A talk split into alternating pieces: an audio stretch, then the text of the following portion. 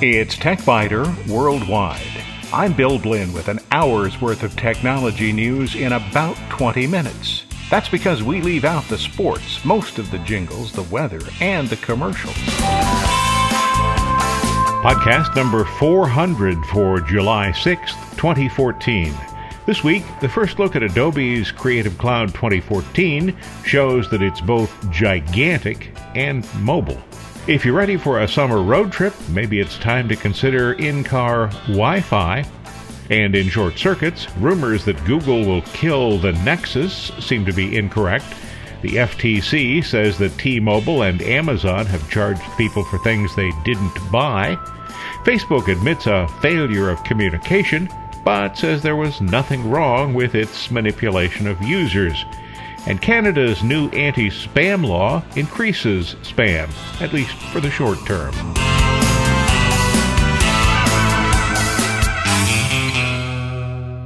I have to admit something really embarrassing. After Adobe updated all of the applications to Creative Cloud 2014, I didn't see any differences. Then I realized the updates didn't update the icons that I had pinned to the taskbar. Once I figured that out, I started seeing changes. Lots of changes. It's clear that Adobe's developers have been busy, and they've delivered a lot of big new features. This year's big winner might be Muse. As with many Adobe applications, the first couple of versions act as kind of a proof of concept and the beginning point on a roadmap that stretches to the distant future. I wasn't impressed by the initial release of Muse, just as I wasn't really impressed by the first release of Lightroom. Well, Lightroom is now an indispensable tool for photographers, and I have a feeling that Muse is going to be highly popular with website designers, even if they use it just as a tool for storyboarding site plans. Visual designers who don't want to learn complex programming techniques are going to love it. But that is not this week's topic. Muse has advanced so much that I've been able to make my way through only about, oh, maybe a third of the program's features. Muse is going to be a big story, but not today. Today, it's time to look at some of the mobile apps that Adobe has released for Apple computers. Those of us who use Android devices are just going to have to wait a little bit longer, but iPad users are going to have a lot of fun while being productive with some new tools. The images you'll see on the TechByter Worldwide website are from an iPad that Adobe loaned me for a few days, and they wanted me to get an idea of how the mobile apps function. I can tell you they function very well. Now, this isn't quite enough for me to make a trip to the Apple Store, but it is enough to make me wish fervently that Adobe's product managers will decide soon that users of Android devices deserve to have these tools too. Photoshop Mix is, from my perspective, the most interesting of the new mobile apps. That's because it gives users the ability to review and modify photos, photos that are stored on desktop systems and then synchronized to a Creative Cloud account. You can do all of this on an Apple tablet or phone. The changes made there can be synchronized back through the cloud to the desktop. Additionally, any photos taken with the tablet or the phone can be included in the automatic synchronization. Photoshop Mix is not the full Photoshop application, but it does include some of the most common features, such as increasing or decreasing exposure, contrast, clarity, and saturation. And some of the high powered features have been added from Photoshop. These include upright to straighten images, shake reduction to reduce the effects of blur caused by camera movement, and content aware fill to permit the removal of unwanted objects in the image. Artists and designers will be able to use their fingers or a special stylus that's available from Adobe in the Sketch application. I am not an artist, and the image you'll see on the TechByter Worldwide website will certainly offer absolute proof to that statement. Even so, it illustrates that the application is very responsive to pressure, even when the implement that's being used to draw is just a finger. Remember finger painting in kindergarten? In fact, I found that I can draw better using just a finger than I can draw with a pen. Probably my younger daughter, the graphic artist, would be able to explain why that is so. But real artists can use Sketch to create far more than just a smiley face finger painting image. The true power of the application is that it can be used by an artist in a meeting with a client or creative team. Sketches the artist makes there can be reviewed immediately. The client or creative team can see what the artist has in mind and approve it then and there or make recommendations. Then, when the artist is back at the desktop, the sketch from the tablet can be imported and immediately used as the basis for a project. This is a tool that's going to eliminate a lot of frustration while speeding projects toward completion. It's almost enough to make me wish I could actually draw. Unlike freehand drawing, straight line drawing or drafting is something I can do, and Adobe Line brings drafting to tablet sized devices. You'll see a drawing on the TechByter Worldwide website has a lot of straight lines on it. That's something I could have created. I didn't. It's an image that was provided by Adobe. I could have managed to do something like this. The tablet has built in features that make straight line drawing really easy, but it can also be used with Adobe Ink, that's the stylus I mentioned earlier that can be used with Sketch, or with a special ruler tool called Slide. And take a look at the more complex example of some work done with Line. As with Sketch, Line creates files that can be exported directly to Adobe desktop applications. As a result, field sketches become true starting points without the need to scan a paper sketch and then recreate the work. You will undoubtedly hear more from me about the various Adobe Creative Cloud applications in the coming weeks. But so far, I just haven't had enough time to look at any of them.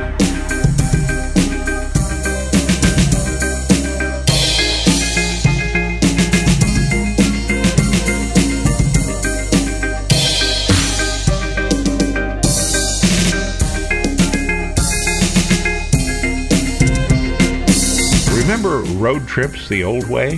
The kids would ask about every, oh, 12 to 15 seconds, Are we there yet?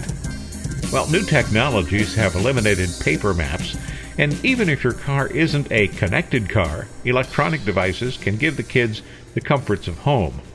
As long as you're within the range of your cell phone carrier's signal, and virtually all interstate highways are within the range of a cell phone carrier's signal, you can use a portable Wi Fi hotspot device to create a network connection that will be available inside your car. General Motors provided a video this week that demonstrates some of the features that are available in new cars. Their example is a 2015 Buick LaCrosse. It includes built in OnStar 4G LTE that allows passengers to connect up to seven mobile devices, such as tablets and laptops, to a built in Wi Fi hotspot in the vehicle. But even some low end vehicles include GPS units, so you'll never need a map again. The 2014 Expedia.com Road Rage report says that nearly 80% of Americans are using technology for directions and entertainment in cars. By nearly 80%, I mean 78% exactly. Manufacturers, both automotive and electronic, still need to address safety issues involving distracted drivers. Or we have to depend on people to have the common sense not to compute and drive. So we have to depend on the manufacturers because people aren't going to do it. There's no question, though, that navigation technology can help drivers, and entertainment technology can keep the passengers happy. When you're driving, though, please do pay attention to what you're doing. You'll see an image on the TechByter Worldwide website. It's from KTVU Television in Oakland, California. What you'll see is an automobile that has been all but crushed by a truck. The driver of the truck was playing with his cell phone and didn't notice the traffic had stopped. He plowed into the back of the car at 60 miles an hour. Two people in the back seat were killed. When you're driving, don't be an idiot.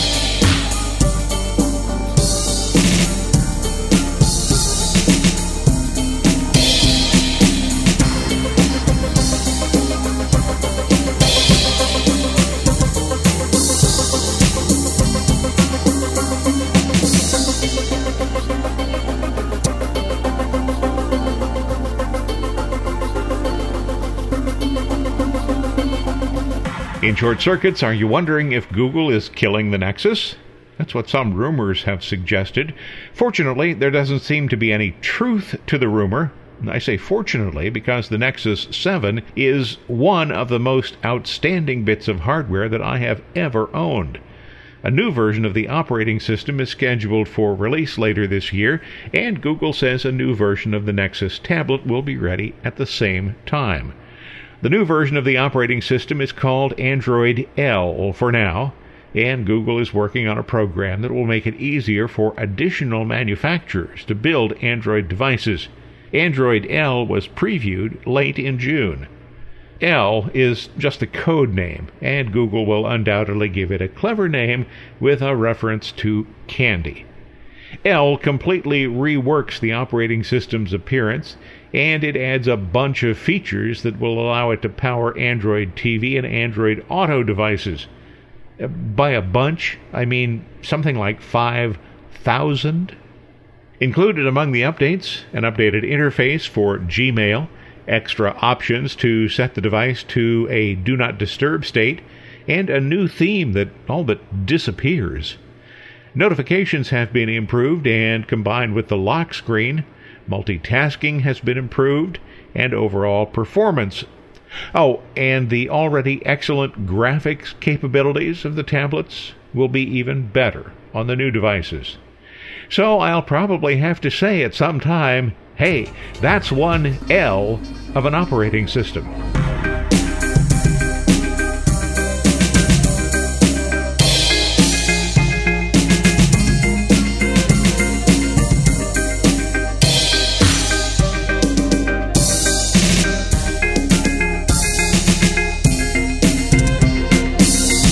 Amazon and T Mobile are calling foul over charges by the Federal Trade Commission that they have charged consumers for things consumers haven't purchased.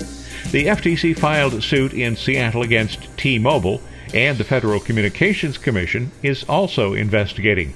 The federal agency says that T Mobile billed consumers for subscriptions to premium text services and that those text services were never authorized by the account holder. T-Mobile then collected 40% of the monthly fee. T-Mobile says that allegations are unfounded and complained that it has been working hard to change the way the wireless industry operates. T-Mobile CEO John Legere says he's disappointed that the FTC has chosen to file this action against what he calls the most pro-consumer company in the industry rather than filing suit against the real bad actors.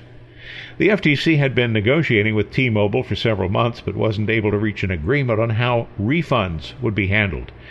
The FTC is also preparing for legal action against Amazon and plans to file suit if the company refuses to comply with the terms that the agency has stipulated. Amazon says it will fight the charges.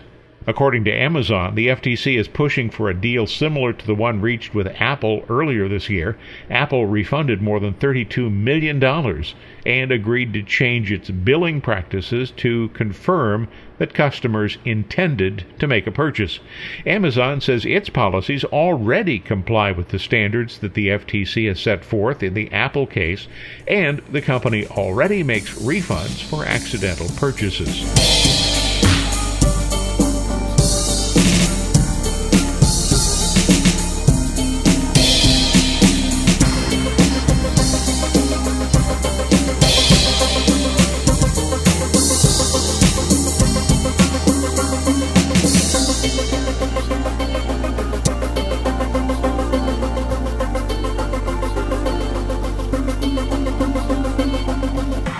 Perhaps you've already heard about Facebook's experiment that attempted to modify users' emotional reactions by modifying their news feeds. The way the information was presented made Facebook sound rather more manipulative than it really is. Facebook Chief Operating Officer Sheryl Sandberg apologized this week for poor communication, and she tried to justify the experiment. Sandberg characterized the experiment as ongoing research that many companies do to test different products. A Facebook researcher released information describing the test of nearly 700,000 users' emotional reactions during a one week period. The users who were being tested had not been notified in any way. The problem, critics said, was that the information was withheld from users. Doing so fails basic standards that are in place for most academic and government research projects. But Facebook says it was merely poor communications.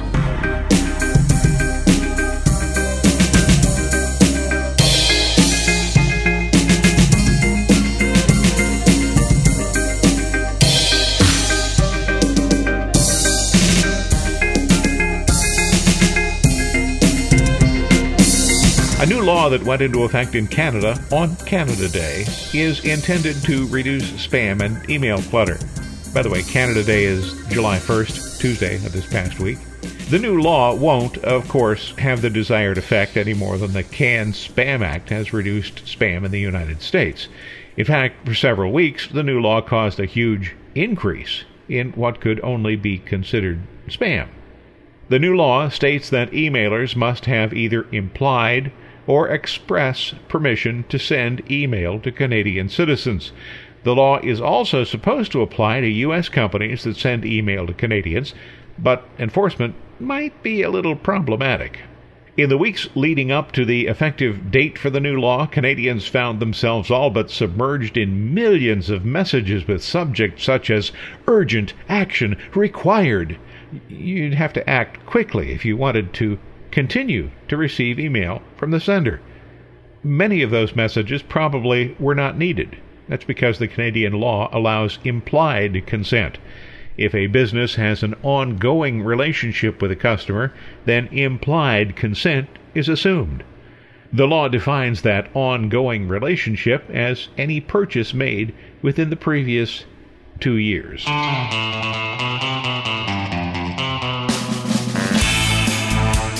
Thanks for listening to TechByter Worldwide, the weekly podcast with an hour's worth of technology news in about 20 minutes. All music on TechByter Worldwide is licensed under the Creative Commons, and information about performers is on the website www.techbyter.com. I'm Bill Blinn, and if you'd like, you can also send me a message from the website. Thanks for listening. I look forward to talking with you again in a week.